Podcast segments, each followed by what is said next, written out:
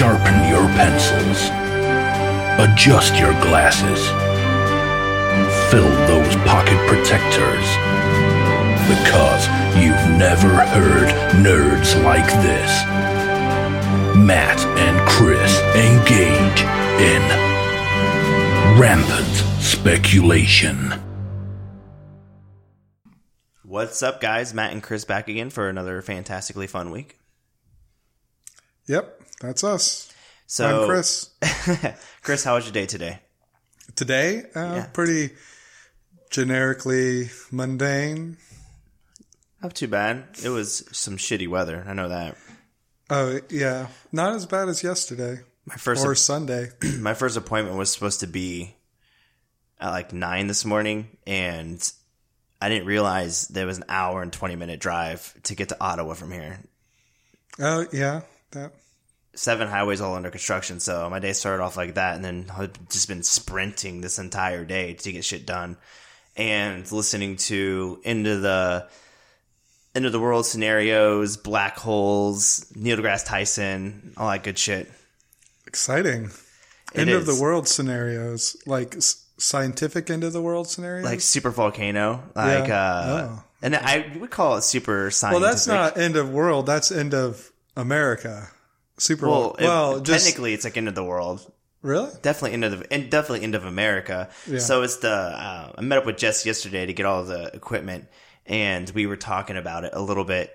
And it's the Wyoming, Wyoming Yellowstone. Yellowstone, and they were talking about how the crevasse itself is like 30 miles wide Yeah. and eight miles wide. I can't remember how big it is, but they're talking about how it's eventually going to erupt, and it had erupted um, some six hundred thousand years ago, and right now we're at six hundred forty thousand years, and it could erupt every six hundred to eight hundred thousand years. They don't know specifically, and then other videos I watched, I've heard seven hundred thousand years. Are you familiar with that? The Yellowstone supervolcano. Um, yeah, I'm familiar with that.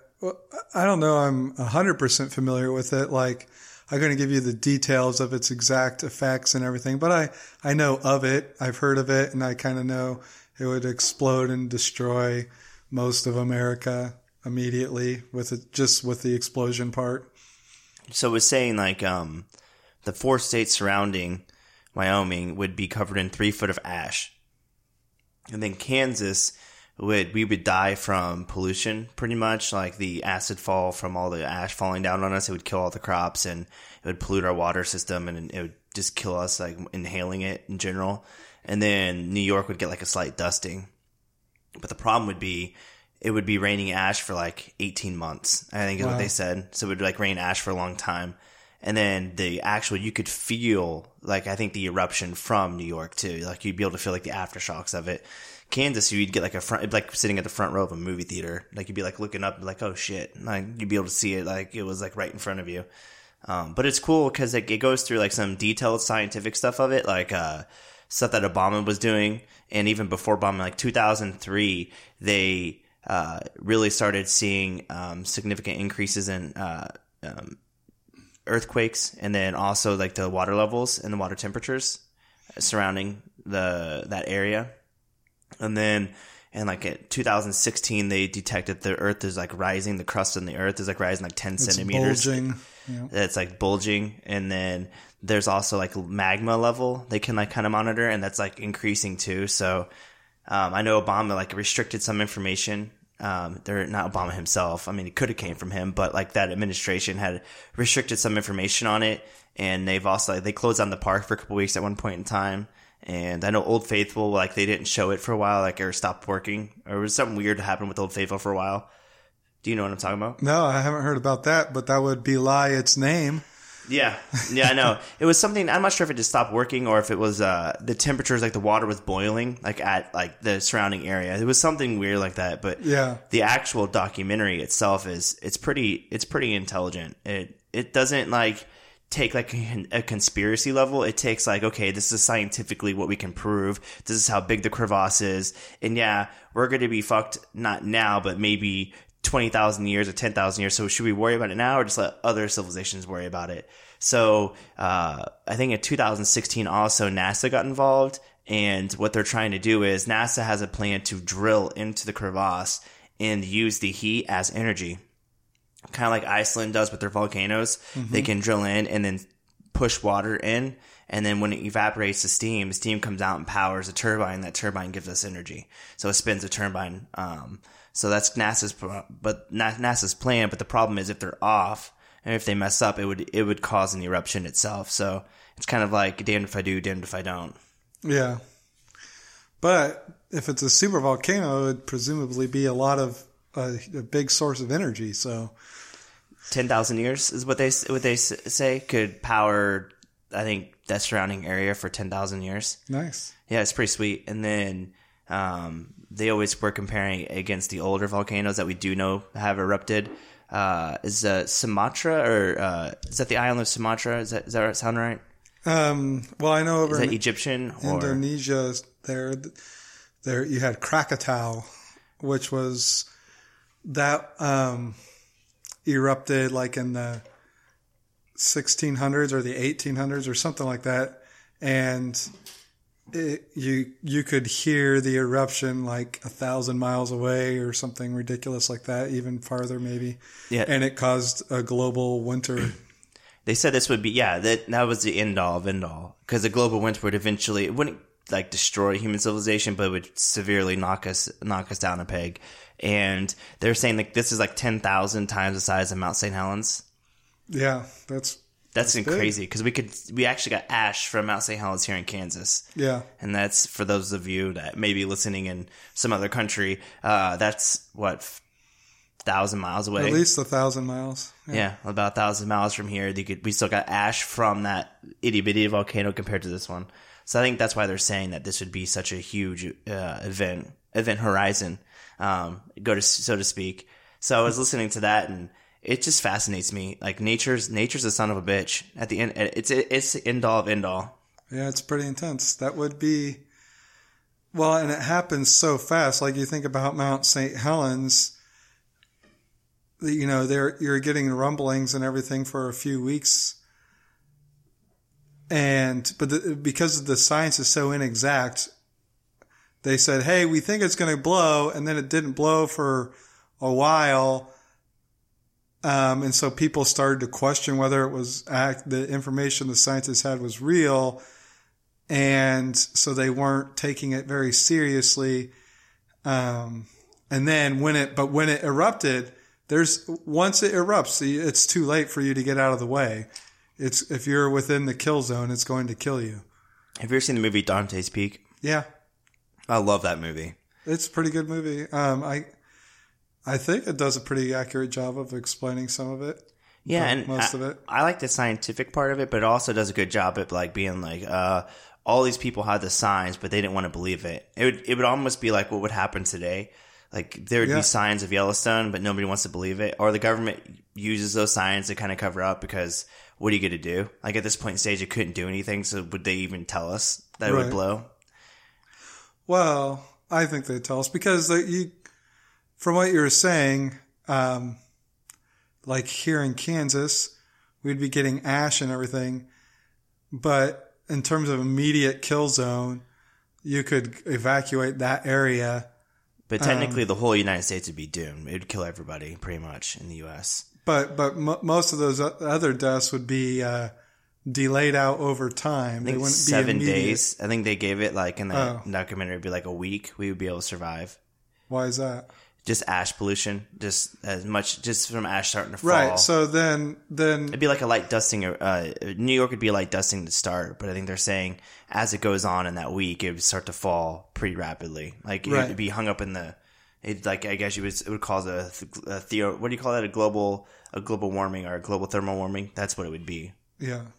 Well, I, I think, I mean, I'm just, if they knew it had some chance of happening, the first step would be, hey, evacuate this area where immediate deaths are. And then they would come up with, cause the, the pollution thing, I mean, that, I, th- that would be assuming that we're just not doing anything. I feel like we would be able to, um, import water. I mean, it would certainly demote us from world power status. We would just uh we would uh We'd you have to seen a spend a- movie uh, what was it, 2012 or uh, day after tomorrow, where No, all the everybody's like crossing tomorrow. over to Mexico Yeah, and yeah, like we have to be- forgive Mexican debt. Right. That's how it'd be. Everybody like charging south. But also, like, yeah, it'd be we become a nation that would have to spend a lot of money importing vital resources as opposed to having a surplus. Like right now, we don't really have a water problem in the United States, and we don't foresee a water problem, unlike like South Africa or something. Um, because we have a lot of natural water, um, and a surplus, in fact, so that we don't have to we ship water. It's pretty Yeah. crazy.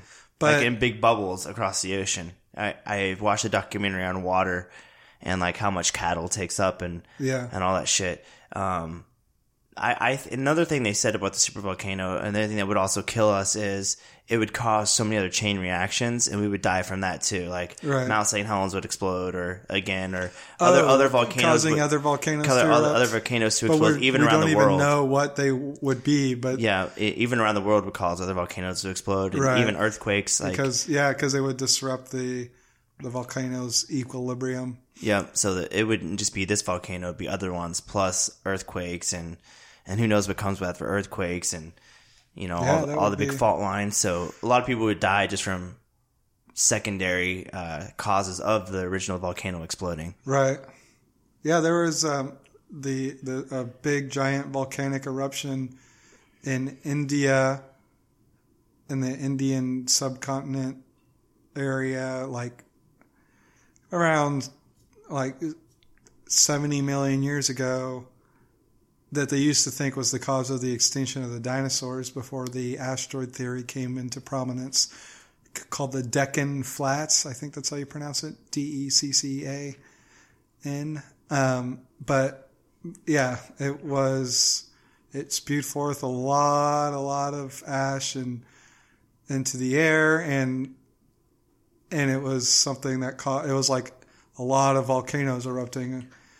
Um, Look at Pompeii. Pompeii just froze people in place ru- well, yeah, from the, from the, from all the ash. yeah, that, what is that cloud called, right? It's like a superheated ash that, that flows through, it's got a name. I can't remember what it's called.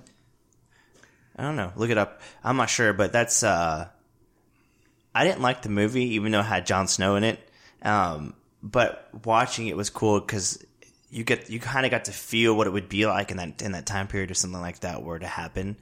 And looking back at it, I don't know. It would be kind of nice to see a huge volcano explode, just in the like, holy shit, like that's something you would never see except for that point in time. But it's also like shitty because so many people would die. So uh, watching a simulated version is way better than a real one. But I don't know. Uh, Right. If it's like an island somewhere where it's just exploding, I, I would like to see a volcano explode. I think it'd be a cool wonder of nature. Oh, absolutely. It would be.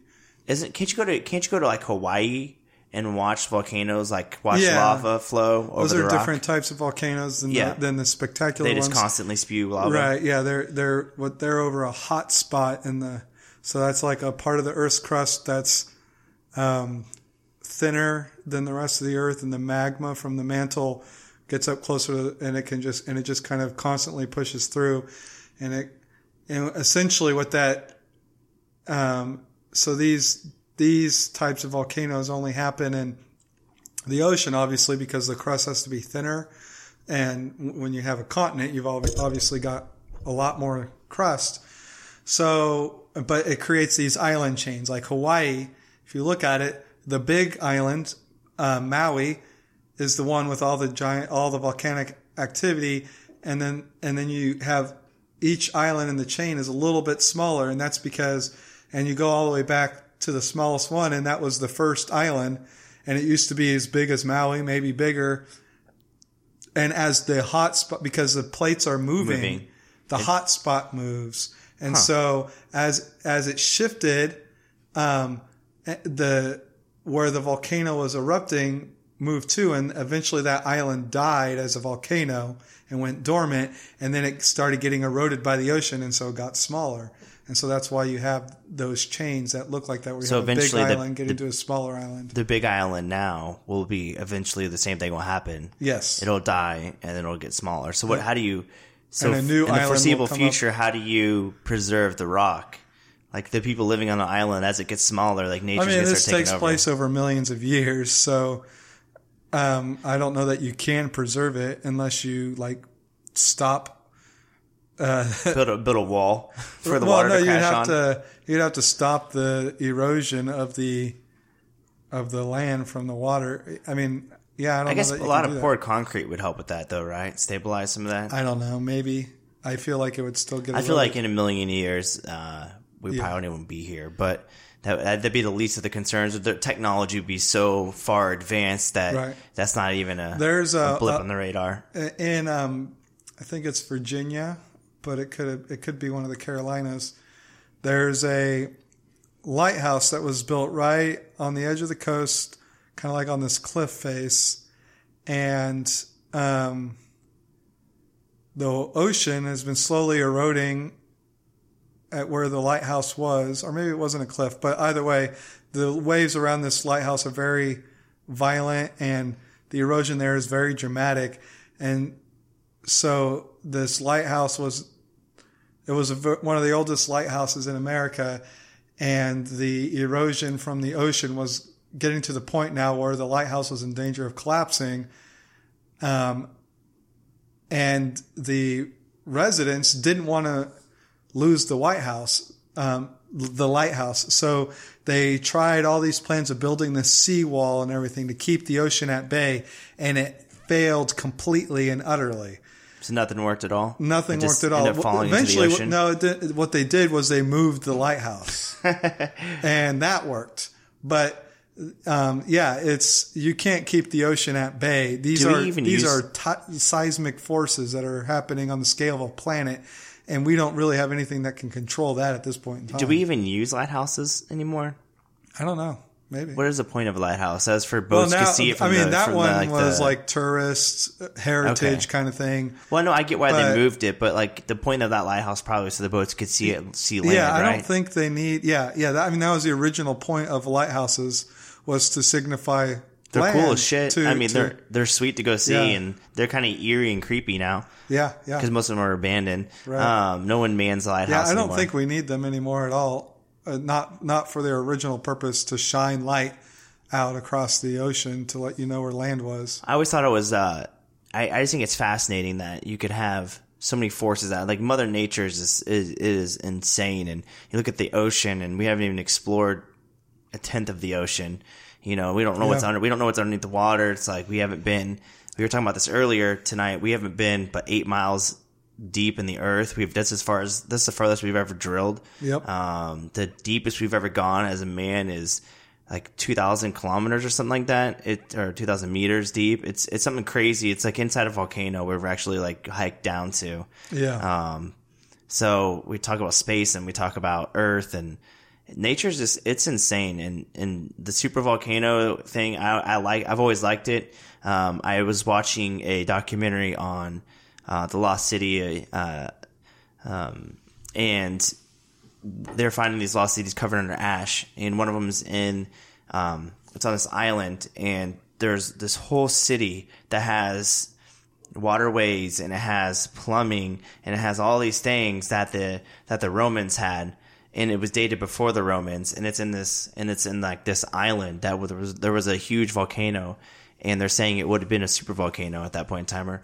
not like a, it wouldn't have been like the end all be all would have been like a lower level super volcano but enough to destroy that civilization and and keep bay and they found Egyptian uh, trade there too um, so they would have had at that point in time, they would have uh, it would have been known to the Egyptians. It would have been like a center of trade almost.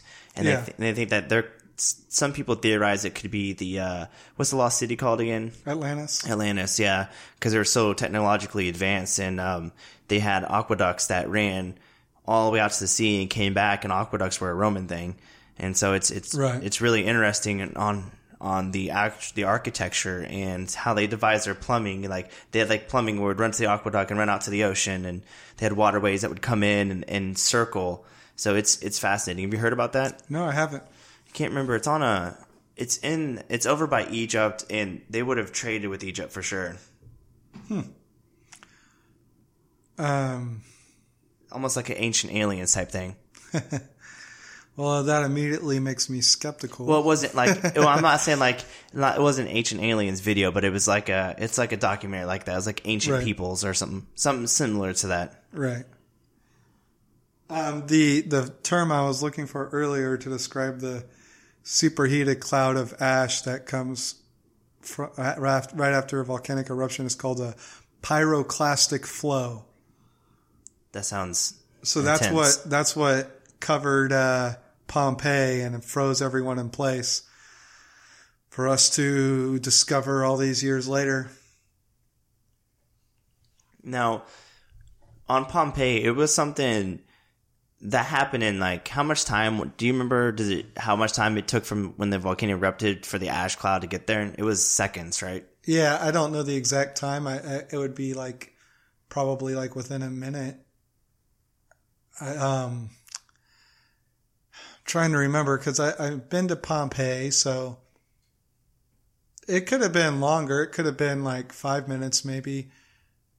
I'm trying to re- remember how far away the volcano looked, but I, I can't remember it well enough to say, oh, there's no way it could be like this. I mean, it goes really fast. Um, even with five minutes, you know, that wouldn't be enough time for you to outrun it. Um, and as you can see in the Pompeii citizens, even getting inside a building wouldn't help you. Um, it's pretty devastating. So this this um, civilization was in 1650 BC, and that's when it erupted. So that's that's that's when they had this this crazy. Uh, What was the name of it? It's called it Santorini, um, based off the island of Crete. Is that's in that area, but it's it's insane because they had this this whole system set up of trade and merchandise, and it probably would have been like one of the richest cities because it was in such a I think it was like in the Mediterranean Sea or in that area. Um, Yeah. and so like it, it, it was such a rich civilization because it had it was able to trade with so many different types of um, world economies at that point, and they would have had a substantial um, power as far as that goes. Not much of a maybe not much of a military, but um, definitely like it would have been a, a place of commerce where people like a trading city almost, Yeah.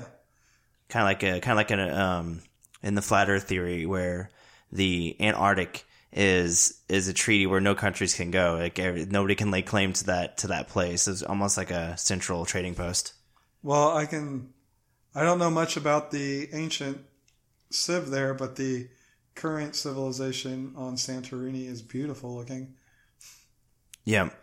So it's It's, it's a bunch of white Greek houses with vivid blue roofs, roofs um, on like cliff faces and stuff. It's pretty amazing looking.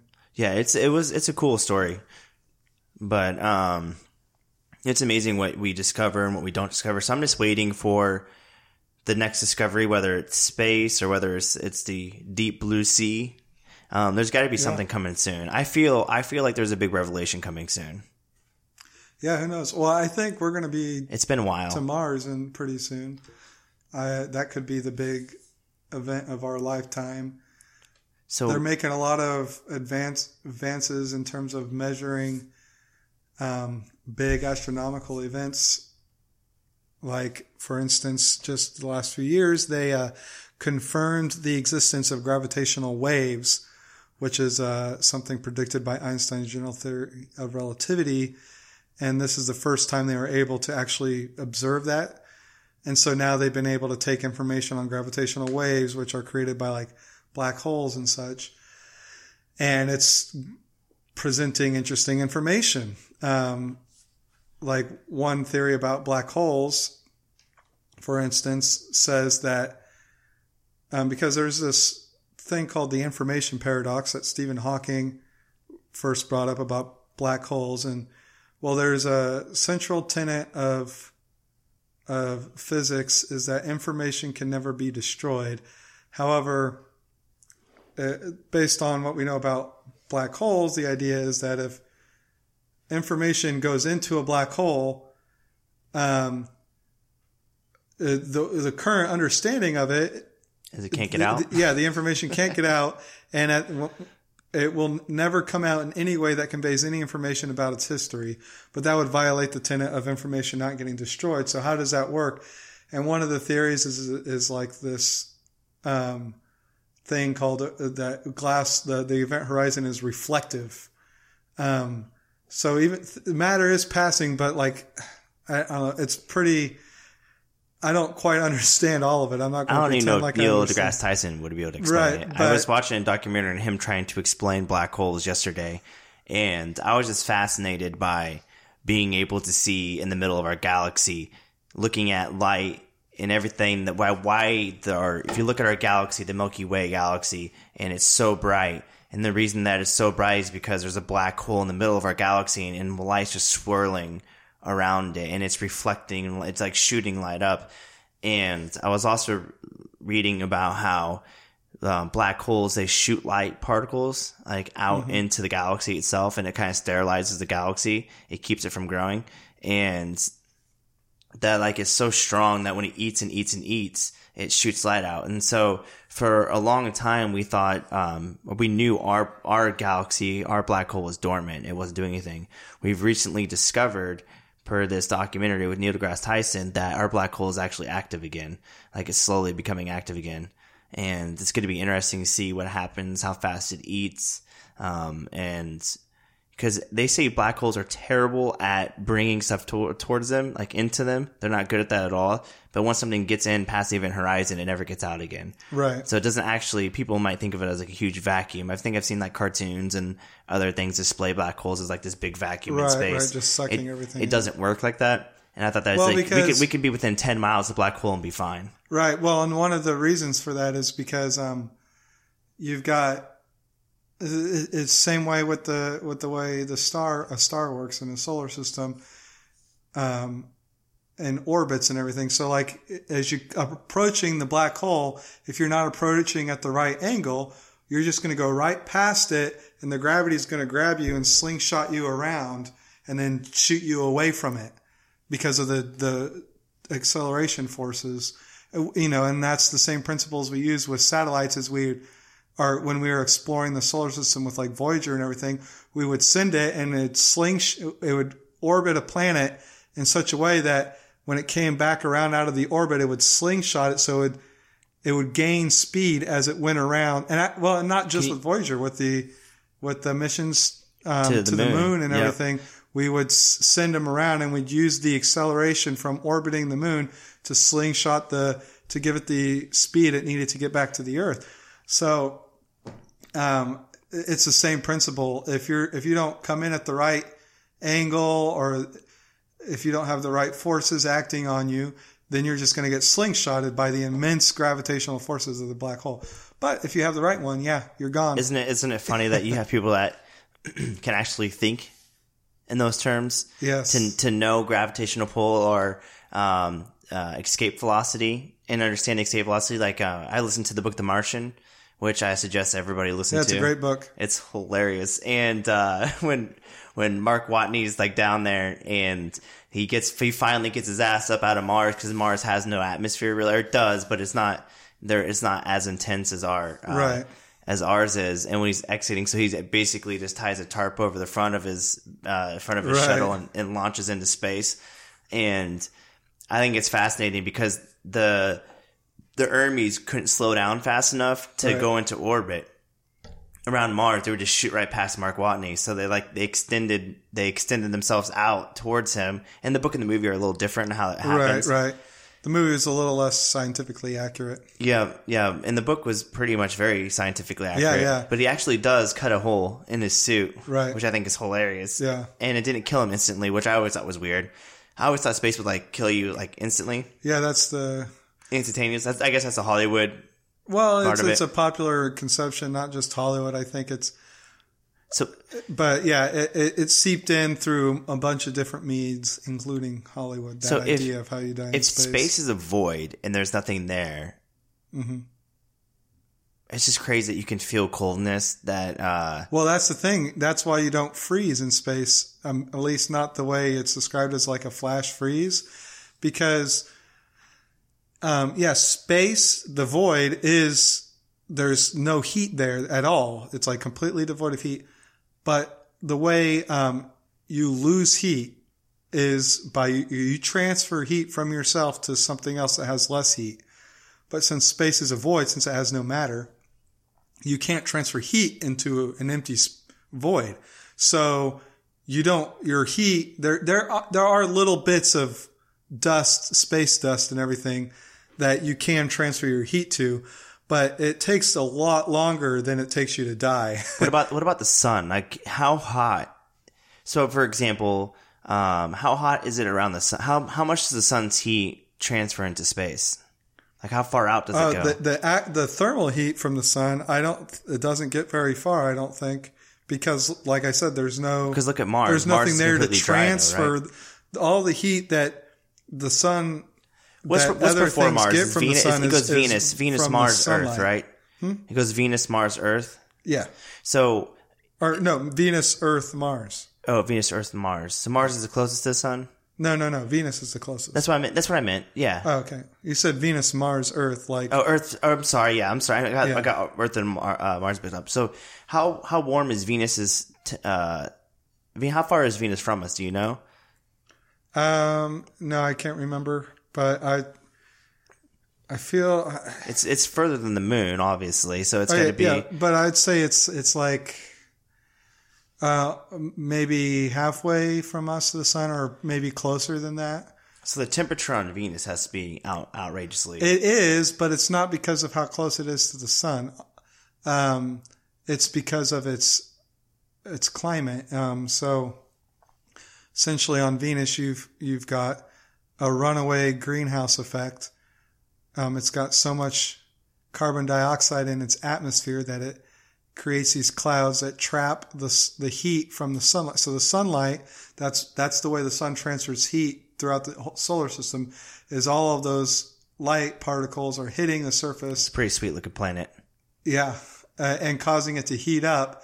And then, but because, because what happens is the sunlight will come in and the heat will get trapped. Uh, it can't bounce back and reflect away. So um, yeah, the the temperature on Venus is hot enough to melt metal. So there's so when the sun, so the thermal energy from the sun, it doesn't, it's not radiating heat. It's not hundreds of miles long. It's like for us. When, uh, the how, so how do we heat up again from the sun? So the light, the photons just, of light, light, they hit us. The charge light, the and, they, light. and okay, it causes gotcha. ener, it, it energizes the atoms that it hits which causes them to vibrate, which is heat energy. So it's it's just the conversion of a photon to heat energy, essentially. It's fucking mind boggling. Yeah. You look at that and you're like, okay, that's so perfect. There's circumstance for that being so perfect to create heat for us to be able to survive. Which is why is insane. on a cold day, if it's sunny out and you go get in your car and you roll the windows up but you don't turn it on, you'll warm up from the sun because you're you're not getting the ambient temperature of the air blowing over your skin cooling you down to counter effect the warming up effect that the sun is causing and it's also why even on a hot day being in a car will warm you up even more. I'm super hot bodied. I get super yeah. hot. Like i'll turn the heater on like full blast for four minutes. I'll start to heat up then i'll start sweating. And um, i'm a small guy so i shouldn't be sweating.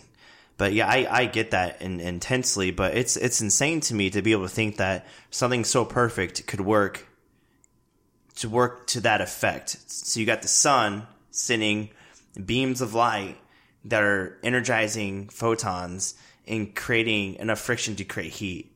Yeah, that is insane to me. Right. Yeah, it, it is. Um, it, it's it's spitting out so much of those photons. That's why it can do it. It's just so the the the the Pluto is it in complete darkness, or does the light, does the sun, the light from no, the sun reach the light Pluto? from the sun reaches, but just barely, right? Enough, not enough, to, enough to, not enough to, not enough to heat it up, though. No, not enough to heat it up independently. I mean, like Mars, uh, the that's kind of those are kind of like two separate things.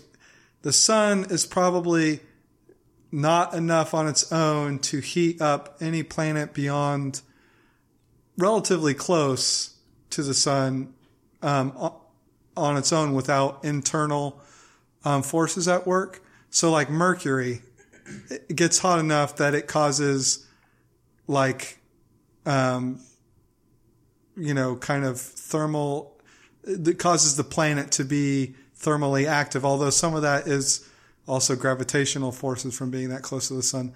But, um, it's, but, you know, Venus, like I said, What kind of planet is? it, that has more to do with atmosphere. what kind of planet is Saturn? It's a gas giant. It's a gas giant, just Yeah. like Jupiter. Yeah. Um, and then it has a total water moon, Titan, right? Yes. It's frozen. Yep. That's crazy. When I was reading uh, Ernest Cline, who wrote Ready Player One, and his book called Armada, Titan is like an alien planet, like an alien moon, Oh. and the aliens actually, spoiler alert, but the aliens actually used Titan to communicate with us because they knew we could reach it, and so Ah, okay. during during Armada. The guys playing video games didn't really realize they were actually kind of like an Ender's game. They were controlling the actual droids. So that our government brainwashed us to train us to fight with video games. So like when we actually needed to, the Earth needed a call to arms to protect against an alien invasion, we were able to do so because we were so used to playing video games that we could actually control the droid, the dro, uh, dro, droids Yeah. um, the drones going over there. So they actually attacked the moon, and actually the very ending was pretty good. I liked it. Um, a lot of people didn't like the book. I thought it was fun because I like space, Yeah. and I like space big things that go boom.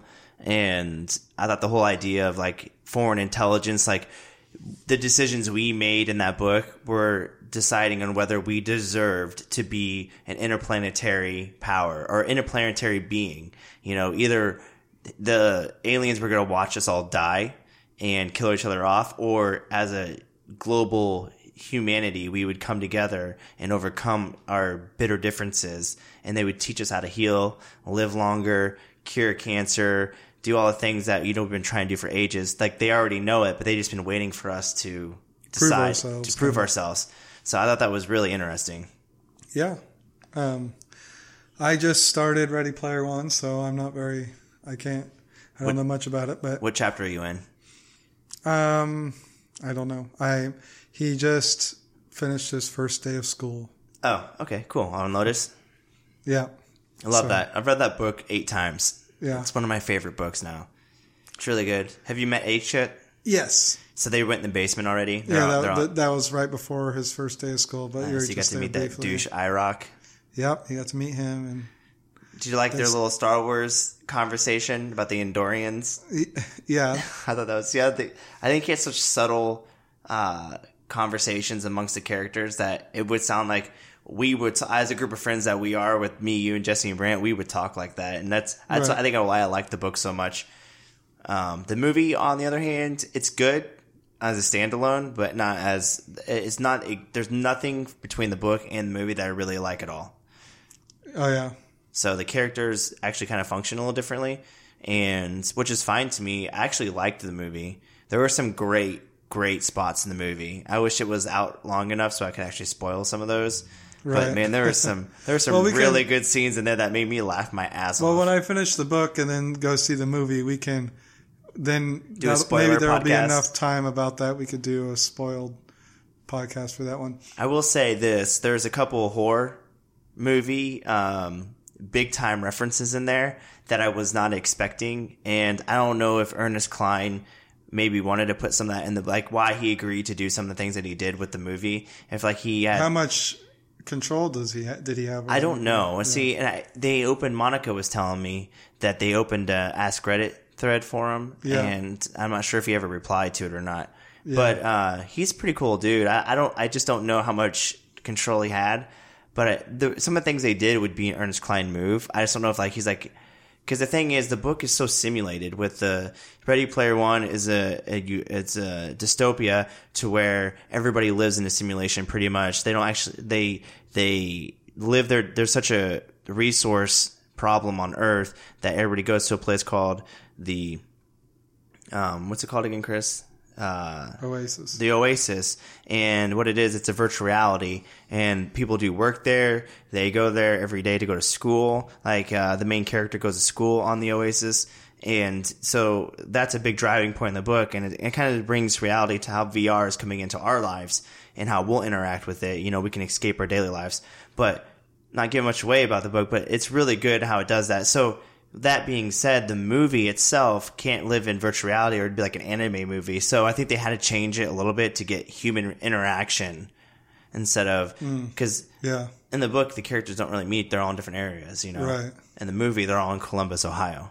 So That's convenient. it is very convenient. Wasn't he in Oklahoma City in the book? Yeah, yeah. But they put them in Columbus. They put them all in Columbus, Ohio. Why? I wonder why.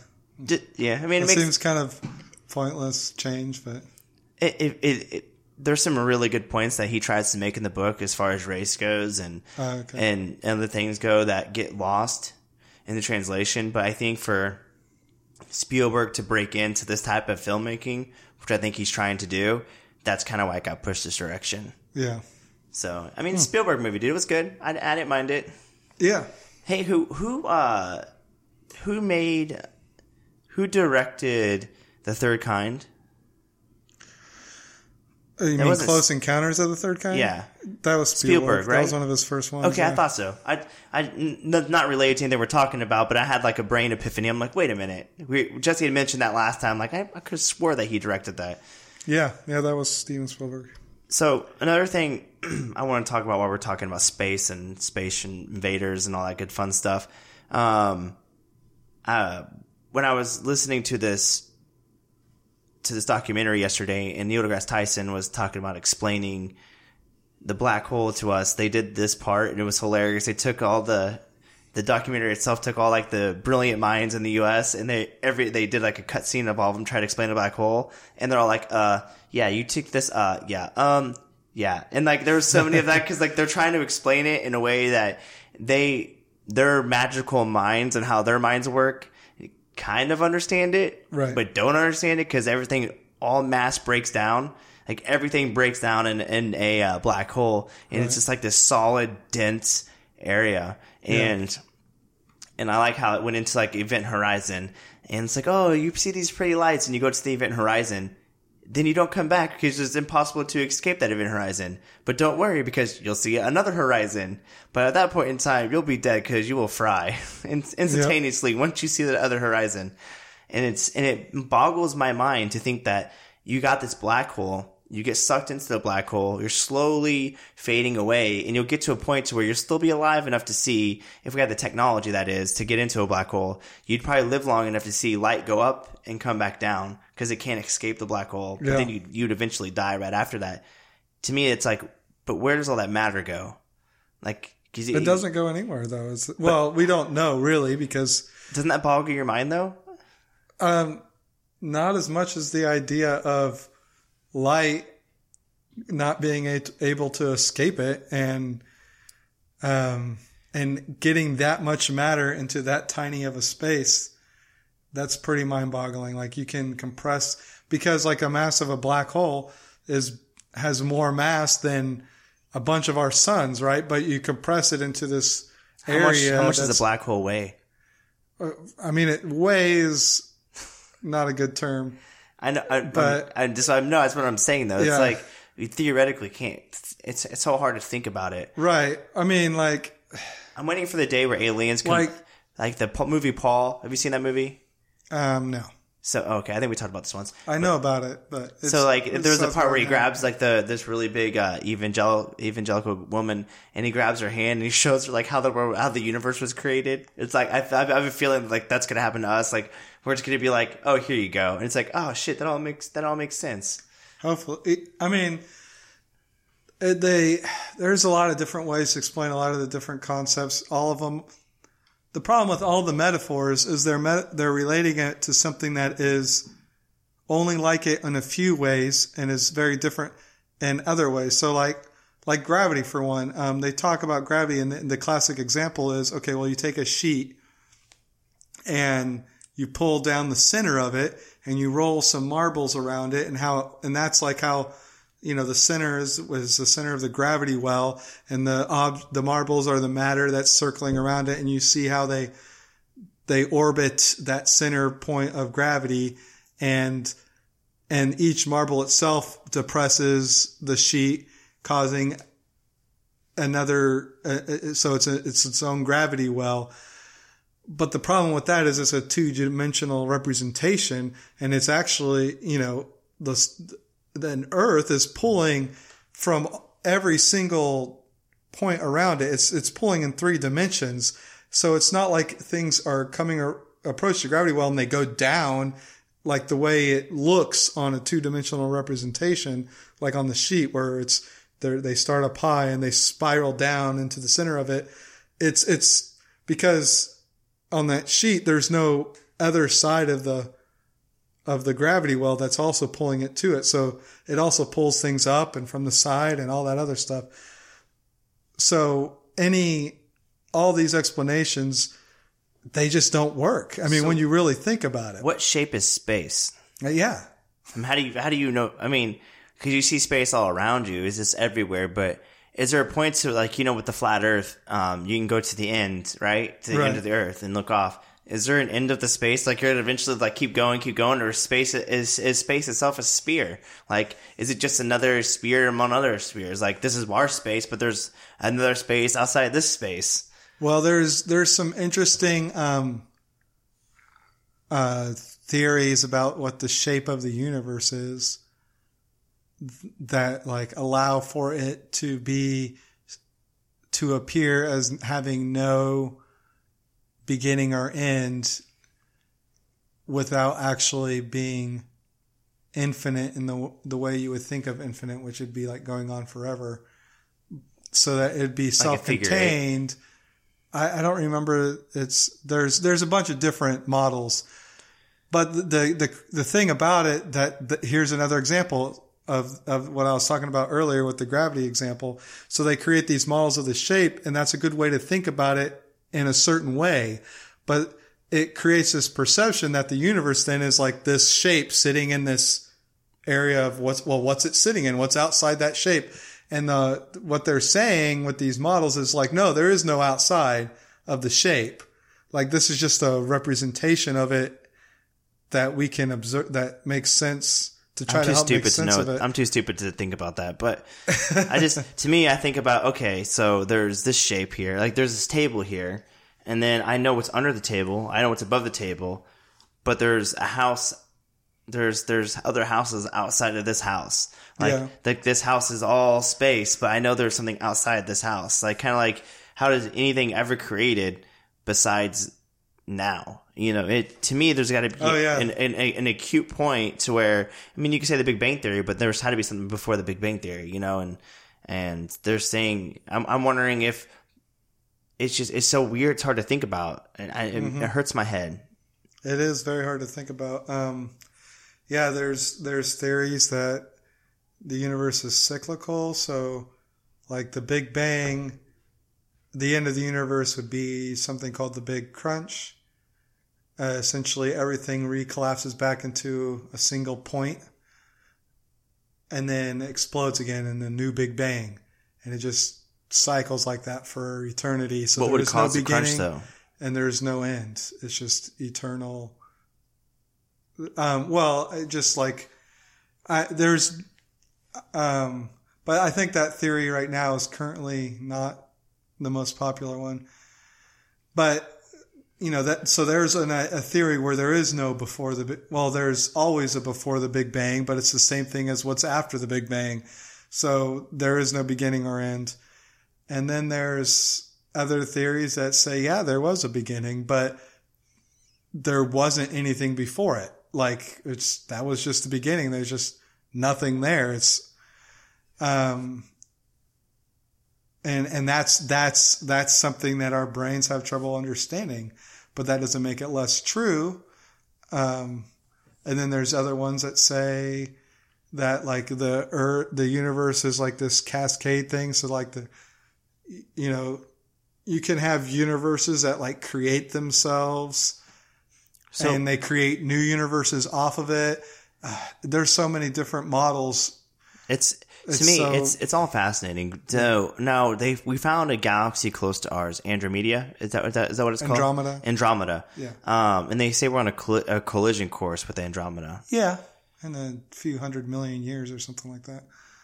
Oh, well, I thought, man, I was hoping, I was like, man, that's gonna happen tomorrow. I'm gonna see some cool shit in the sky. You probably won't survive to see it, but I wonder how many, so how big is Andromeda? It's smaller than our galaxy, right? I can't remember. I want to say Andromeda's a little bigger than us, but I don't really know. So I was I was watching it was that, that was also on this documentary and it was talking about when it collides with our galaxy like our galaxy would eat it and it would push certain like for example it could destroy our star and our gal and, and our solar system depending on how where it collided Yeah. at. And and it could also like move us closer to the black hole so time could slow down for us or Right. it may affect us in certain ways like Or we may not notice anything too, because the, the thing well, the is- galaxy is so big yeah, the gal and most of a galaxy is nothing, is empty space. Just like most of our solar system is empty space. I think I said it on our on the last one, but maybe maybe it was before we, but we we were setting pictures up. of But it, you it could looks so fit close together. You can fit if you took all the planets and you put them um, side by side. you could fit them between the Earth and the Moon. Well, yeah, because, because the- most of our solar system is empty space. Yeah, but that I mean that just shows the size of the planets. So But the size of the planets are massive, and they're so far away from each other. I mean, how big is Jupiter? Is it bigger than the sun? It's not, right? No, no, no. It can't be. Nothing can be bigger than the sun because it out. well, no, that's not true. They're I guess the mass just would there's massively make a difference. this. We're not entirely sure, but there are. I mean, yeah, mass wise, we're not exactly sure what's the critical mass to cause something to turn into a star. But we're also, aside from that, we're not even sure that, like, I th- I, I want to say this is true, but I could be wrong. But there are some observed gas giants that are bigger than mass wise than some observed stars. So like there's a fuzzy line. It's it, it takes more than just hitting a certain mass line to turn into a star. It looks like you can turn into a star before, you know, at a smaller mass um, than. What- uh, what- so what was okay? What was your? So if you look at other stars, like if right now, if I just look up at the sky, every star I see is millions of miles from each other, right? And that's that's all. That's our galaxy. Everything we're looking up is our galaxy. Yeah. And all those stars are so far apart from each other, but they look so close because obviously the perspective. And each one of those stars is burning just like our sun, right? That's why we can Yeah. see it. Okay. So kicking off to a Star Wars kind of a tangent. So that light coming from those stars, that star could technically be dead right now, Mm-hmm. even though we're seeing its light because the light is still coming to us. right. That's theoretically correct, right? Yeah, I mean that's by all observable And metrics. It's actually absolutely correct. we've actually seen stars go supernova before too. Um, yeah, we, well, we actually only recently saw that. Like, we've never actually observed a supernova when it happened, but there was, I think, one recently that had that we were able to catch by happenstance. Or maybe I'm thinking of something different. Maybe I'm thinking of a black hole, but of two black holes colliding. Maybe that's what I'm thinking of. Anyway, As so- forming. But yeah. yes, a supernova. Yeah, um, there could be stars out there that are far enough away that the um, the demise of that star we've not been able to observe it yet. But we there is um, we would have seen the gamma radiation because that travels extremely fast.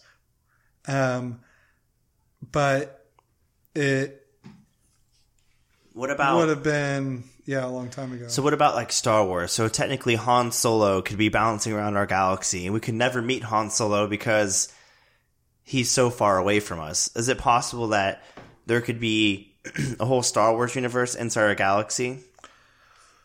Or is our galaxy too small? Well, not according to the to the um the Do they travel multiple galaxies in story Star of Wars? Star Wars? No, they don't.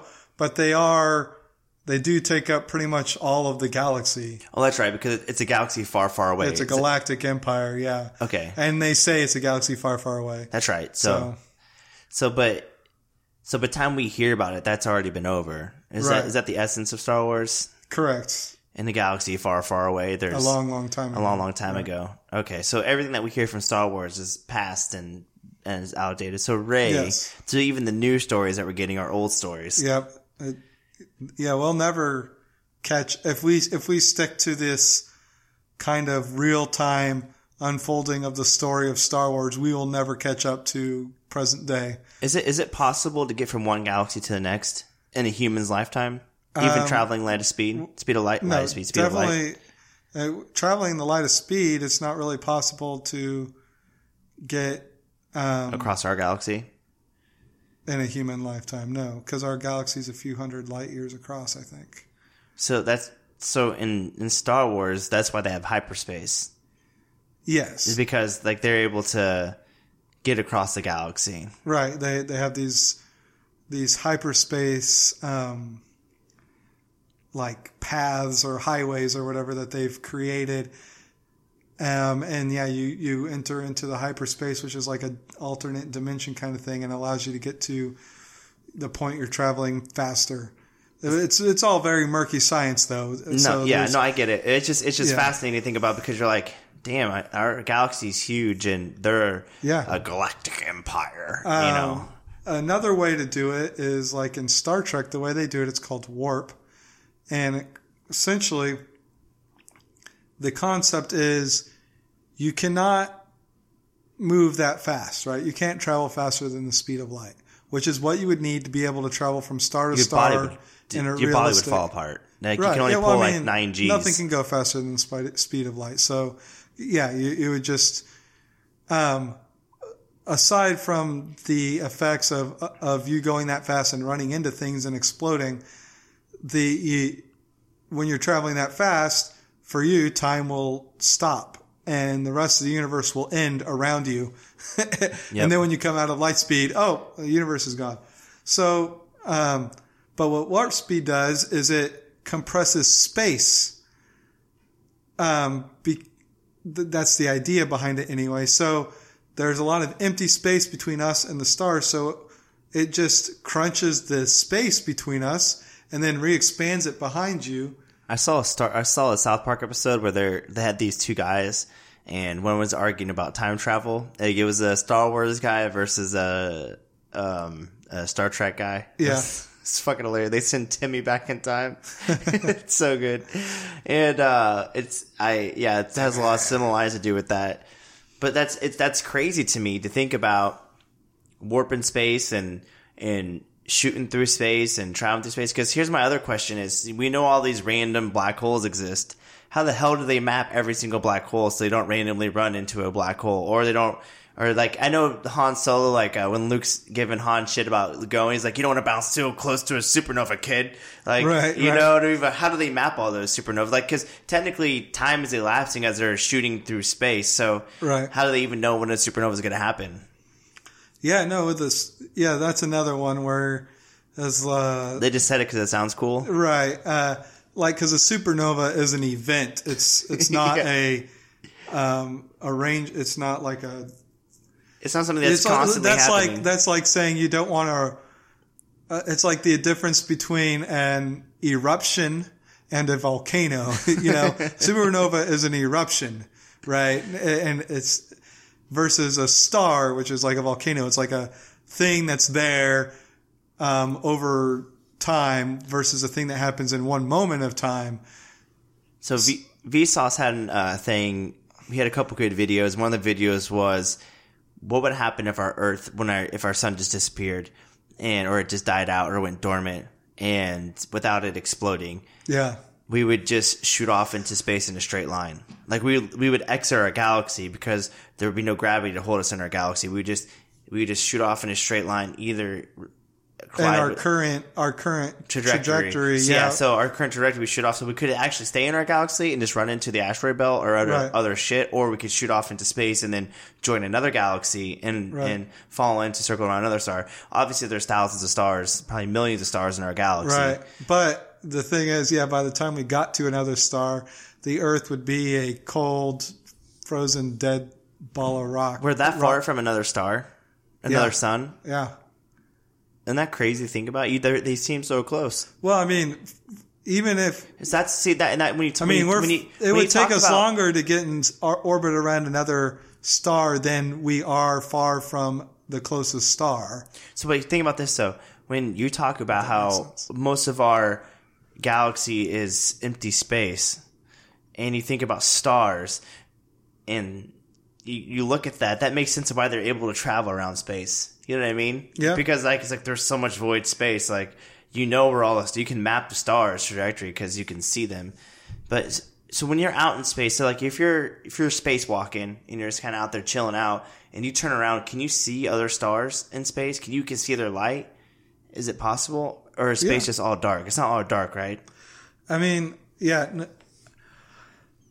I'd have to. Well, I know that if you're, depending on where you're at, you would definitely see the stars around you. But I also know that. What's the perspective on that? Does it look like it is like us looking up the night sky? Does it still yeah, seem yeah. It would essentially. It'd probably be brighter than that. Um, but it also depends on where you are in relation to the Earth and the Sun and other bodies. Because, like, if you're on the day side of the Earth, the glare from the sun um, if you look towards the sun, you wouldn't be able to see the stars in that direction.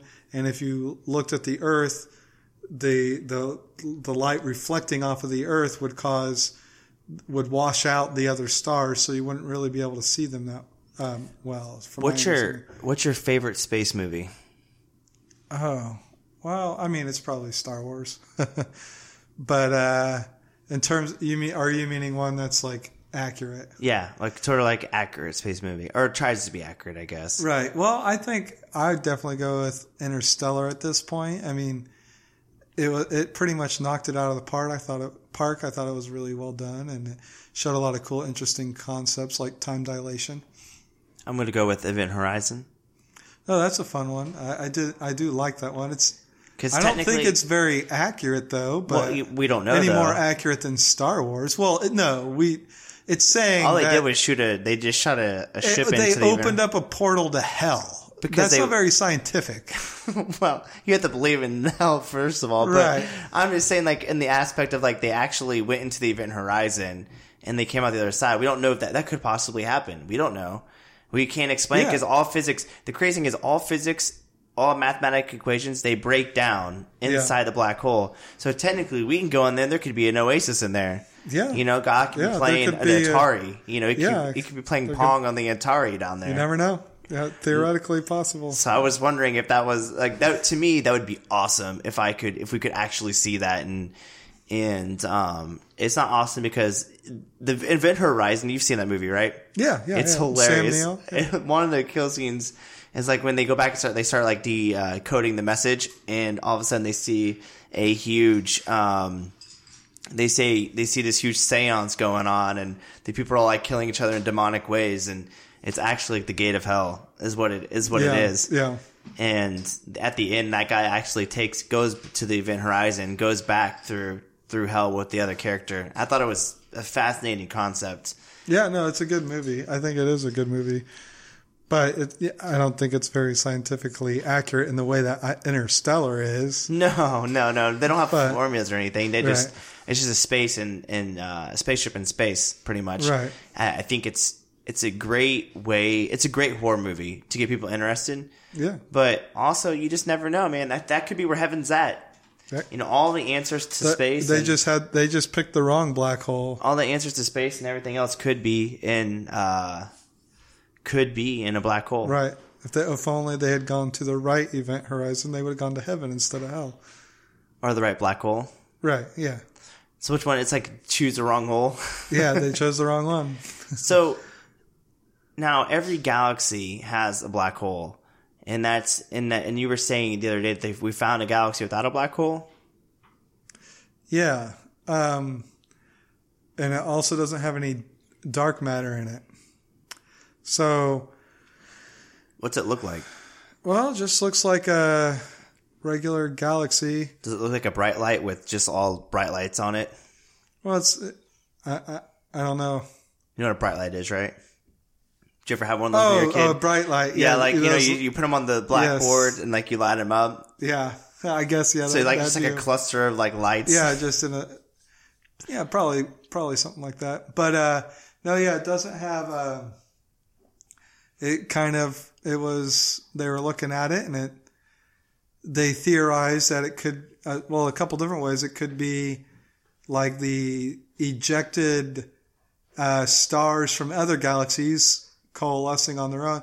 Right now, because of dark matter, um, a lot of theories about how galaxies form center on the idea of dark matter and the extra mass that that the extra gravity that that provides pulling in all these stars into this orbit but but conversely the interesting thing is because there are some theories that are saying well maybe dark matter doesn't really exist it's just that we have a bad model of physics right?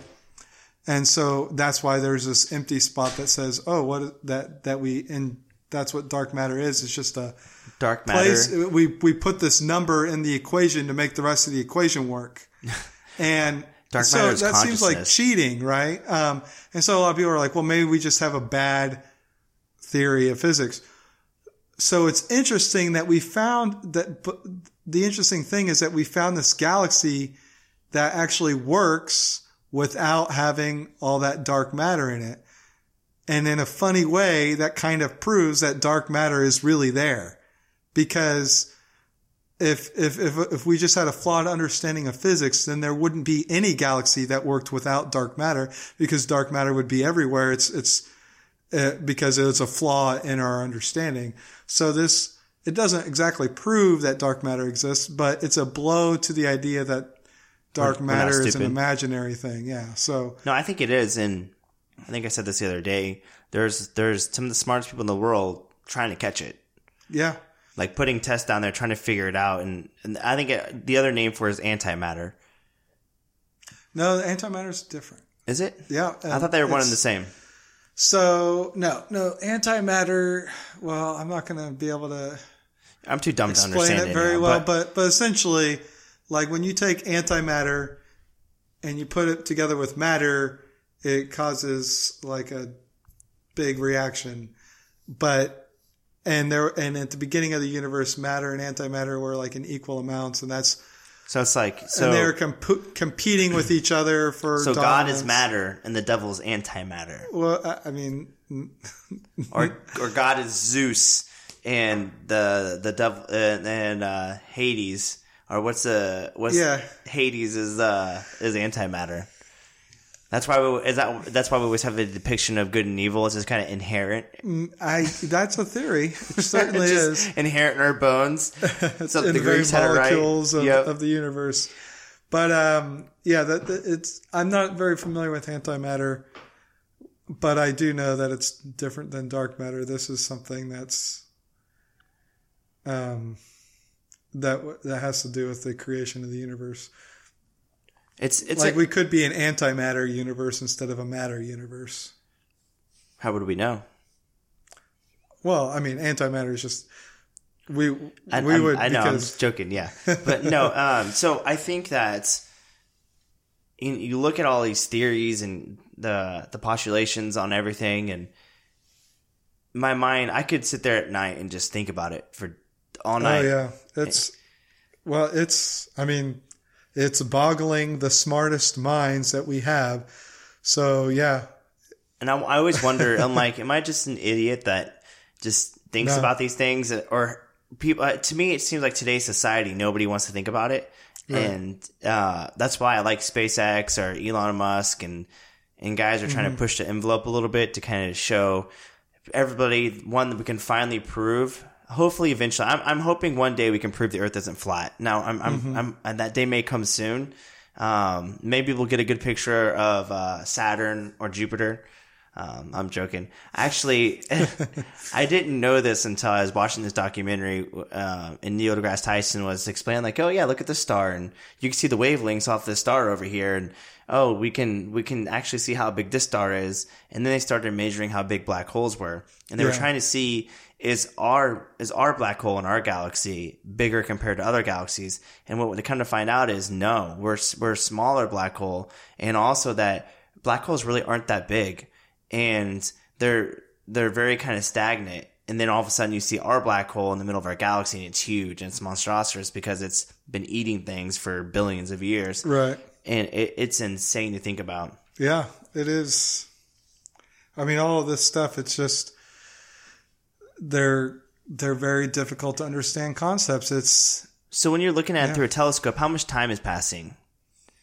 I mean, the normal amount of time. Well- well, I mean, for, like, so, in terms of how far back, it depends on how far away the star is. No, Uh, so the center of our galaxy, Yeah. like when they're like, say Hubble's looking at it, and they can see to the center of our galaxy, and before they can only see the dust around it, and it was kind of obscuring. Yeah. Actually, we didn't know it was a black hole. We had theorized that's what it was, but we, we found that out recently. It wasn't until recently that we figured that out. And because we finally were able to get through with infrared light, we were able to get through the dust particles that surrounded, that was like kind of mirroring all the light that was going around it. We finally were able to get through that dust and see that there, yeah, there's a black hole there.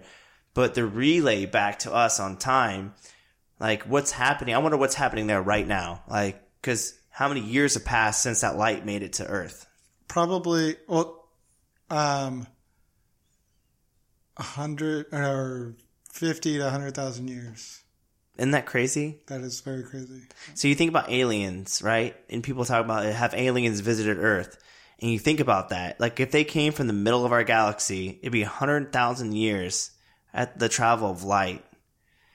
The speed of light would be a hundred thousand years. Well, but for them traveling at the speed of light, it would be instantaneous. For them, yes, But for us, yes, from the time they left to the time that they arrived, be hundred thousand years. would have left. So say they're like, oh, elapsed. holy shit. The, Earth over there. Let's go over there. They're like, Yeah. we'd be dead. Like we killed ourselves all the time they got yeah, here. they, they get here and they're like, wait, whoa, there was a bustling civilization that was about to discover interstellar flight. What happened to them? See, that would be a good movie idea. On the other side, like, hit, like other we somebody finally finds that like, hey, we're out there, Yeah. and it's like other humanoid people, like people just like us, Yeah. finally find other humans, and, and we're gonna explain everything to us. And then by the time they get here, we fucking nuked each other. Like we're that Yeah. planet. we're we're, the, we're that family that can never get along. and They just end up destroying each other. It's like that. it's like watching that movie where you're just the whole time like, come on, dude, just don't do it, man. You're gonna you're gonna kill you. Like that one decision that he made at the beginning of the movie, and like Crash or um, Yeah. some of those other movies that are like that. Like that one decision that's made comes back to the very end of the movie, and it's like, oh shit, I never saw Right. that coming. I have a feeling it's gonna happen to us. Like we're we're gonna be there. Like somebody's coming on. They're on their way right now. Yeah. Like aliens left like ninety nine thousand years ago. We got a thousand years left. You know. Yeah. And, and I don't know with all of Donald Trumps and stuff in the world. I don't know if we're gonna make it another thousand years. Right. Like, so. Uh, like they're, they're uh, you the like the first nuke goes up and like the plane starts coming through the atmosphere. It's like starting to enter space and they see the nuke come up. Like, oh shit, this was a bad idea. Yeah. they just turn around. I was always wondering if that was going to happen. Yeah, well, I mean, we'll see. I mean, we're at a critical point. I, I feel like, but we'll see with the way the world keeps going. But I feel like we, we had the best, or near the best possible circumstances for the discovery of nuclear weapons that you could hope for to be able to survive it as a civilization because it came at the tail end of a world war, not at the beginning of a world war, but at the tail end of it. So, um, it wasn't like something that the, the incentive to use it, or once it was used, the quote unquote war was over.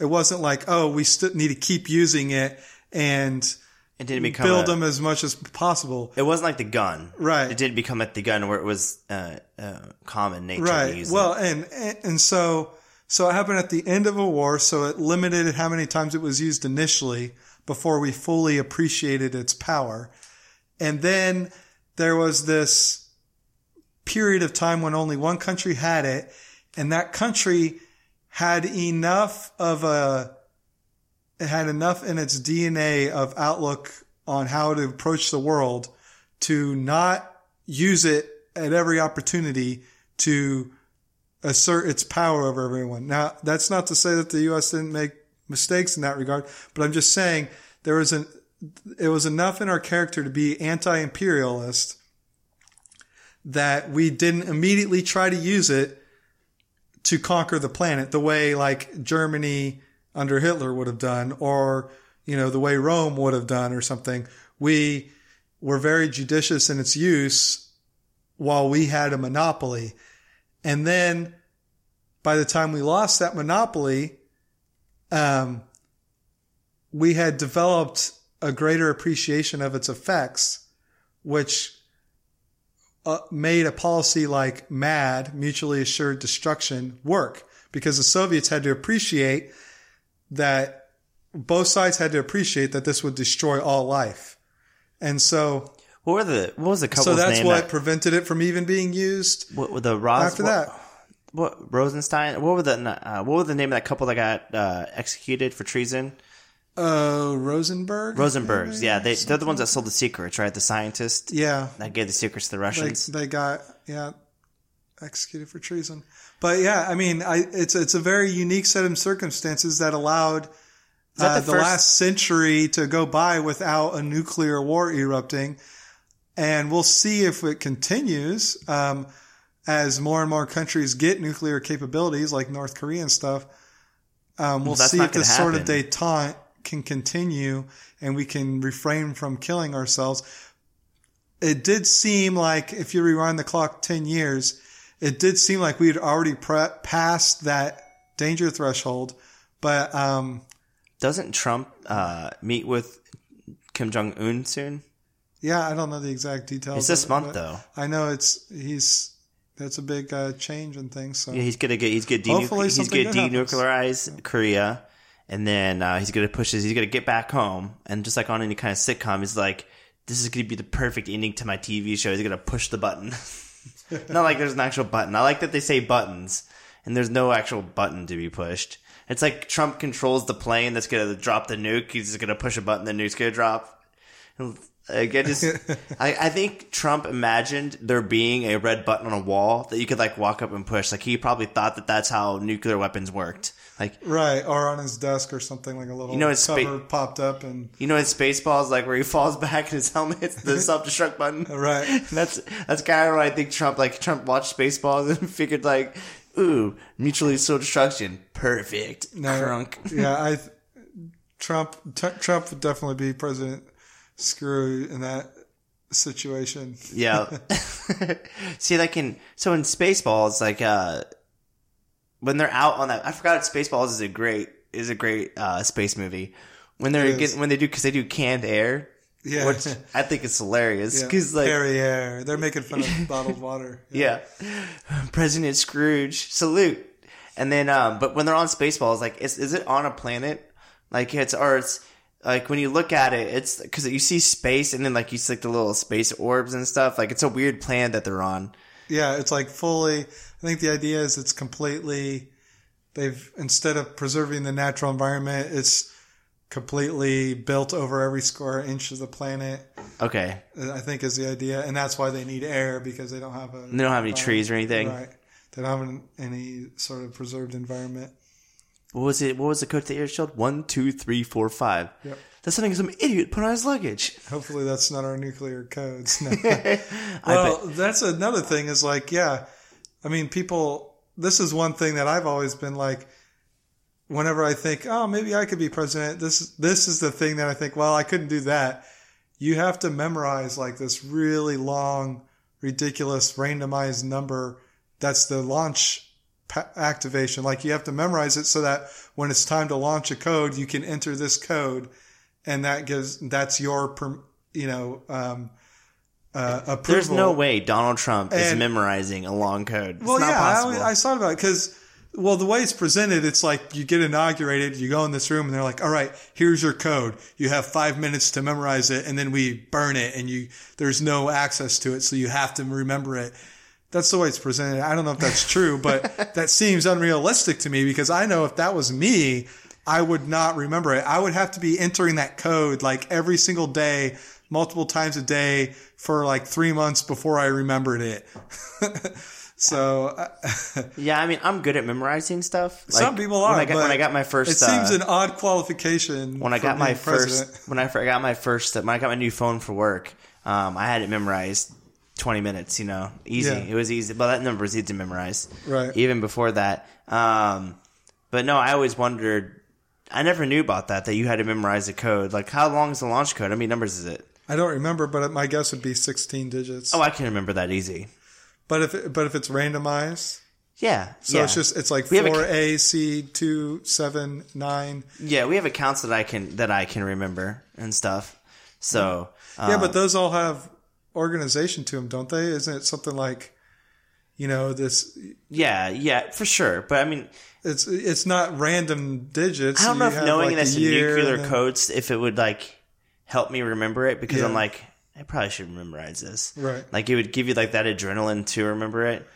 I don't know. Yeah, I, I, I, mean, I, I can see it because like people can memorize their credit card number, right? Yeah, I do. so I I, know- can. I know- I am not saying it's impossible. I'm just saying it's a hard. It's a harder to memorize than like what your normal password is. I got my credit card memorized and, And- the in the back. and the other thing is you don't, at least the way it's presented, you don't have a way to reference it over and over again. You have one moment to memorize it and then it's gone.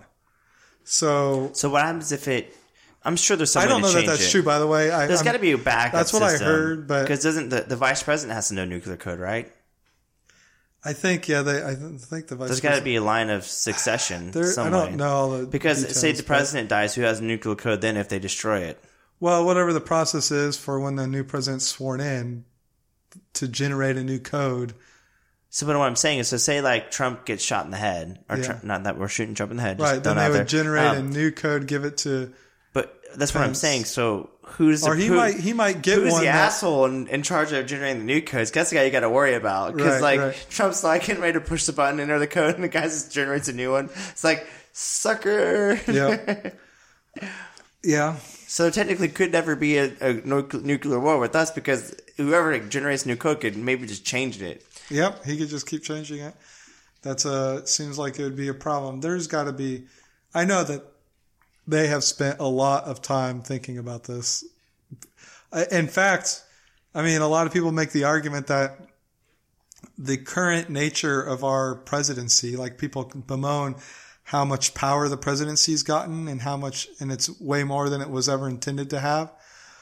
There's an argument to make to be made that It's less that's powerful. a result of the nu- of nuclear weapons because when we created these things and we had the race with the Soviets and it created this idea that we need somebody to respond immediately without congressional oversight with- and the time that that would take because you know the the missiles from Russia they get here in you know 30 minutes that's not enough time to call together Congress and have them Have a pass a Yeah. declaration of war so we created these powers of war for the, that the president that allowed the president to act unilaterally and it created this public perception of the president as kind of like a dictator type figure um, in the sense that he has absolute he has the power and more like powers of war that kind of go unchecked by Congress, and that's led to things like, um, you know, we have currently we have lots of rules of engagement where we can, the U.S. can go engage militarily with other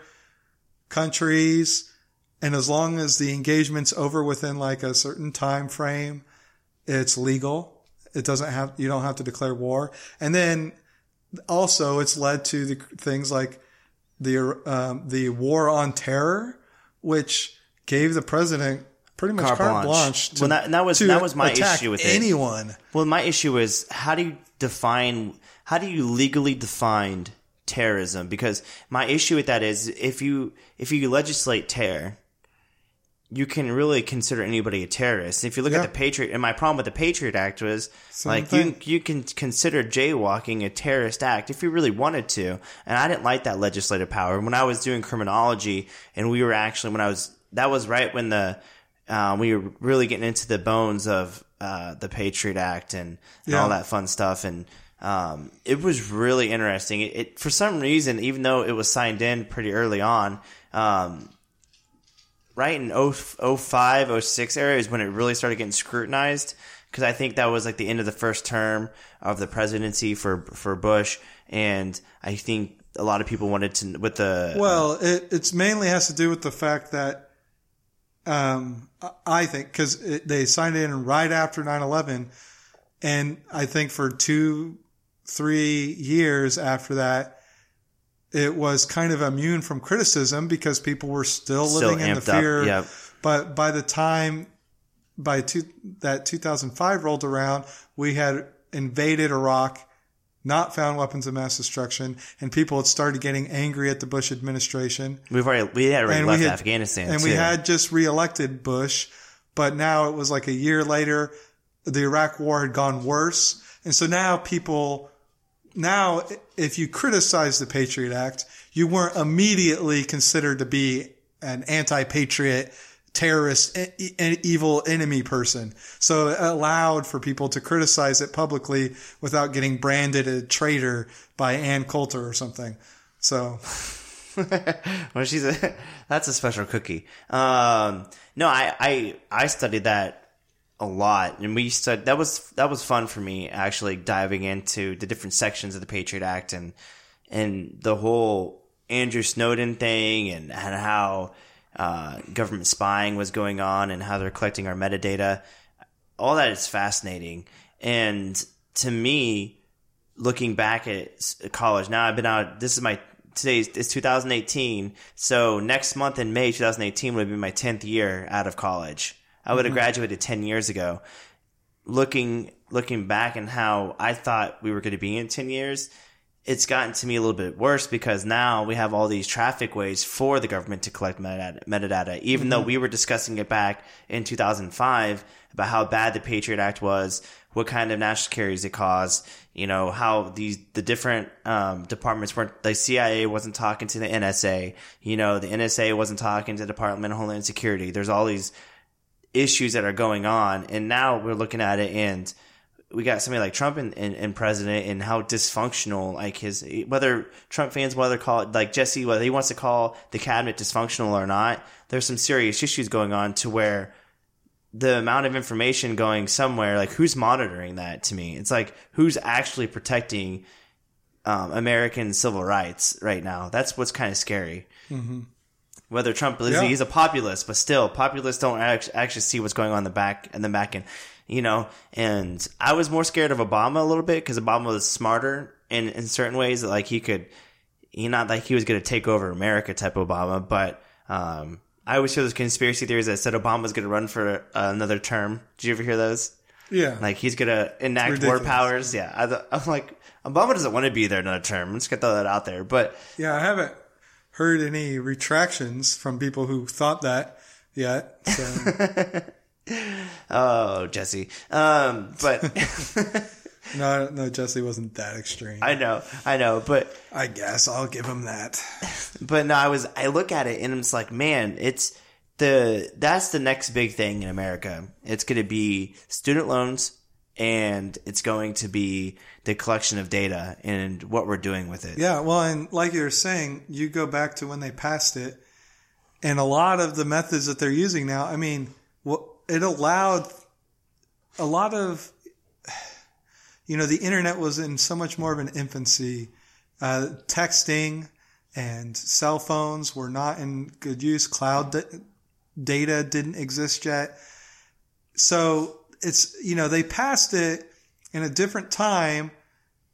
They wanted to open up um, they wanted to free restrictions on how to access other types of data um, at that at the time had a lot more rules on them but were also themselves fairly limited ways to gather information.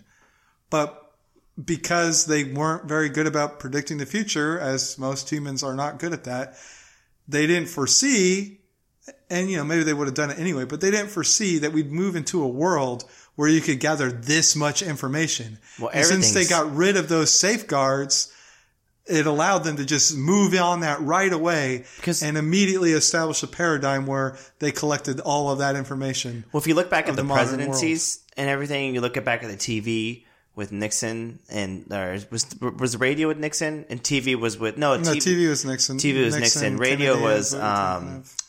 Uh, the radio was who was shot and killed. Uh, McKinley Yep. And then you look at uh, you look at now Trump is Twitter, if Obama was Facebook. You know, you look at because Facebook didn't even exist until 2005, 2006 when I was in when I was in college. It really started coming out. Right. And you look at all these different social media platforms. to me, that's that's fascinating because they would have never known, and I I grant them that. I mean, I think they could forecast to a certain degree, but they're not going to know like this kid from private college is going to invent Facebook and Facebook's going to take over the world and the Russians are going to use President Trump to um, uh, exploit voters on Facebook. You know that that those things weren't even conscionable. So we didn't even expect this election that Facebook could actually create an issue in our election. That well, that wasn't. I would. I never would have thought that. So you think about now, what's going to happen in twenty years from now? What's what's going to be the next big thing that we're going to have to worry about as far as cyber attacks? You know. uh, Yeah, it's well, and that's the other thing is, yeah, we've done a very poor job. The government has with developing a cyber security work um, force, and a lot of that has to do with we have all these drug rules, and a lot of the best uh, programmers are druggies, kind of, you know, like big marijuana users or something, and so they have to they have to get tested, and every time they fail, they get fired, which means that we don't get the best and the brightest working for the government in cybersecurity.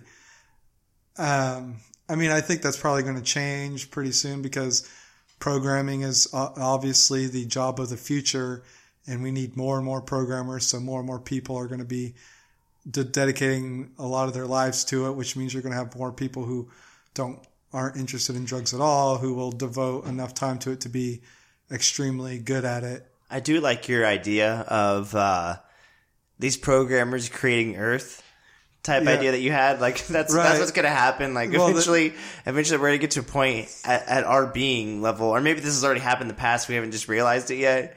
Um, that's why I plugged the first time on our first episode of the podcast. I talked to be off to be the wizard, and that's kind of what it is. Like the Earth is a simulation; it's a program, and they can they can manipulate the program. Like eventually, the idea that's is gonna happen. Yeah, the idea is if it's possible to simulate the universe in a computer, like just accept that premise that eventually we will have the technology where we can run a simulation of the actual universe. Um, then, if that's possible, then the most likely case is that we are living in a simulation because you would have your base reality, which runs the first simulation, right? And then in that simulation, if it's an accurate simulation, they would reach a point where they could run a simulation and you, that goes all the way down infinitely. So that means that there's like infinite number of simulated worlds and one real world. So what are the chances that we're living in the one real world, right? So what happens when we die then? Well, Do we actually die, or do we just get resimulated? No, if, if, if it's a simulated universe, then there's definitely no afterlife and there's definitely no reincarnation. Your, your, your sequence of coding ends and then, and that's it. It's not, Well, that sucks. So is the real, real world? Those guys live forever then? uh, who knows about the real world because that's the real world. Unless we're the real world, we could be the real world. It's just, we could be really lucky. I, I mean, there's lots of criticisms of it and everything, but the essential idea is that if it's possible to simulate a world that would look like ours, if that is ever actually possible, then then the most likely scenario is we're living in a simulated world because there are going to be way more simulated worlds So than real ones. you know what the heaven is, right? The way we can do that, we can preserve our consciousness and just download ourselves into that Oh simulated yeah, world. so like maybe the simulation keeps a copy of every con- uh, every conscious being. So we and never that's our soul. so we never actually die. We just Right. keep resimulating. And like, if the universe is coded a certain way, so it could be like if you believe in God, then your your code goes to the heaven program, and if you believe in if you So- don't believe in God, then your you've seen Black Mirror. Soul goes to the hell program. Yeah, the the San Junipero I episode. love that's, a my great favorite. episode. That's probably one of my favorite episodes. Yeah. Like, can we create that, please? yeah. That'd be that'd be heaven on earth. There'd be so many assisted suicides though if that were true. Oh yeah, so many, I mean they talk about it kind of in there about people. But here's the problem: like all those conscious consciousnesses are, are stored on a server. How's that building burned down? I Well- guess you would just go out and lie. You would never know. I mean, you Right. just- well, I mean, it would only work as long as there's a civilization around to keep it running. yeah. But uh, they do talk about the assisted suicide thing a little bit in the show because they say they say that. Well, it's not entirely assisted suicide, but basically you are you have limited access to it until you actually die because they don't want people to become, you know, addicted to living there and prefer it over actual reality. yeah. So you're only allowed a certain amount of time there until you're until you actually die. Yeah, they they time them like it's like a week. Like I'll see you next week because it was I was really confused. Well, I think they only get a day. The people who are still alive, because like in the in that episode, no, I mean like they get one day a week. yeah, they get Yeah, one day a week. they like yeah. a week later they come back. I was really confused on what the hell was going on. Right. like, "Oh, I'll see you next week." Well, like, that's what next I love about the episode is it creates all these weird things, and then and you and you're trying to piece it together, and then at the end it all comes together and it's aligned Well, perfectly. And they kept going back. Like I was so makes sense. I was weirded out by it because I, all of a sudden they're back and they're back in the real world. And then you don't go back to the real world to like kind of midway through the Right. episode. Like she's running around looking for the girl.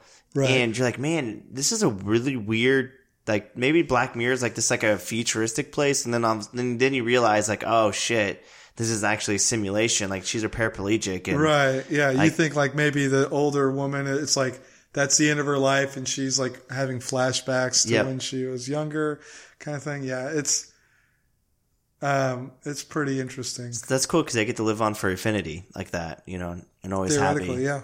because they can't get hurt, they can't die, like nothing can happen to them. I mean, um, they, Well, they can die, not uh, only if they choose to be deleted. go offline or something. Like Yeah. they can choose to be deleted because they they talked about that a little bit. They re- made a reference at the beginning, and you don't understand what that reference means until the very end. But like, because they're talking about guys like that one guy who keeps hitting on her at the beginning, and she's like, "Oh, leave me alone," but he's like, "I'm in love with you," right? Yep.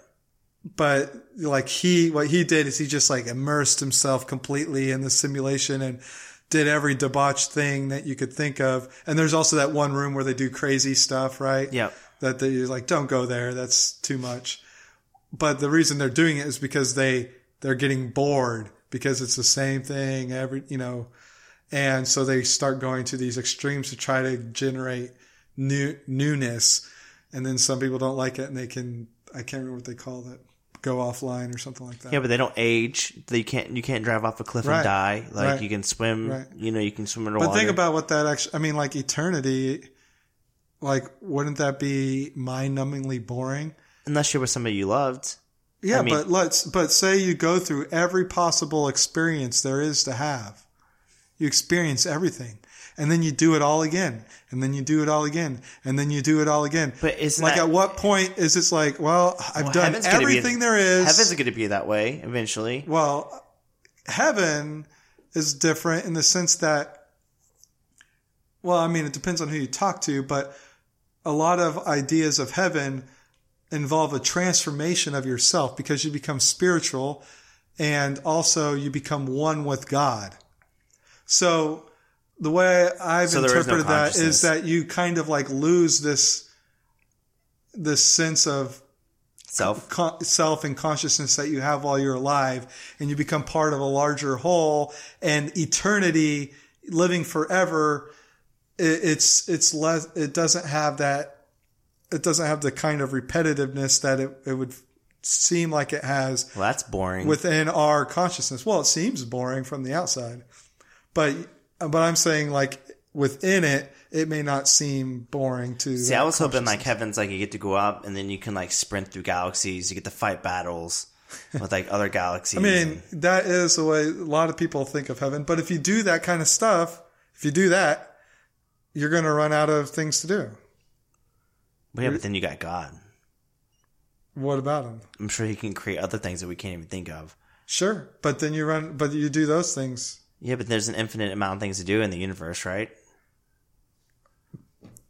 Kind of, maybe. I mean, so like, like running out of but the, but at what point is there an Eternity- infinite? There's think- might be an amount of I think discrete eternity. events to do, but is there an infinite variety of events? So yes, there might be an infinite number of planets, but is there an infinite variety of planets? And by in, and I and there is in one sense, but I don't. But like you've seen one barren, rocky planet. You've seen them all. Like It's there's like nothing. being, being a vampire. Would you want to be a vampire and live forever? Right. It, uh, I a would. lot of I people mean- would say no. I personally, at the very least, I would want to see if I got bored. Um, Yeah. So I would say yes. Let me. I'm really good Let's self. try out eternity and see if it works. And if it doesn't work, well, we'll cross that bridge when we get to it. But uh, I'm really good at self entertaining myself. yeah, I, I know that right now there is way more things to do than I could possibly do in my own lifetime. So I know for a while at least I wouldn't get bored. And then when you get bored, you get bored. Like just, you know what I mean. But at least you get to live. To me, at least you get to experience. Because right now, it doesn't seem like you get to experience enough of life, enough what what life has to offer. So to me, at least you get to have that experience. But we're running over a little bit over time here. Um, Well, hold on. I've got a song lyric um, I want to bring up that is germane to this. It's by um, uh, this guy called Jason Isbell. Um, and the song is called If We Were Vampires. And um, it has this really good lyric. Um, I think it's funny that we're obsessed with time itself. um, it says if well the essential it says maybe time running out is a gift. And uh, well look maybe time running out is a gift. I'll work hard till the end of my shift and give you every second i can find and hope it isn't me who's left behind and i just always thought that was a pretty that was a beautiful sentiment sentiment but the idea behind it is that if we had forever, would any single moment have any real value to us? Because we could, since we have an infinite number of moments, then why would this individual moment feel like anything special? It's just one of an infinite number of moments that we will definitely experience. But if we only have a limited number of moments, then each of those moments has meaning to us, True. has value. But I'm okay with other people having all their moments, and I'll be the one with the infinite amount of moments. Like I'm, I'm okay with having an infinite amount of moments myself. But like if everybody else had a certain amount of moments, the world would be more meaningful. But I'll still get to experience everything. Well, oh, you you want only you eternity. I'm okay with that. You know, I'm okay with seeing everybody. I think it would be. I, I am too, but I'm just saying I understand that sentiment, and it and it has an appeal to me as well that that limited time is has creates value that unlimited time loses yeah. on a moment. So each moment packs more value for you um, than it does when it's eternal, because there's no threat there. There's no urgency. That- it makes sense.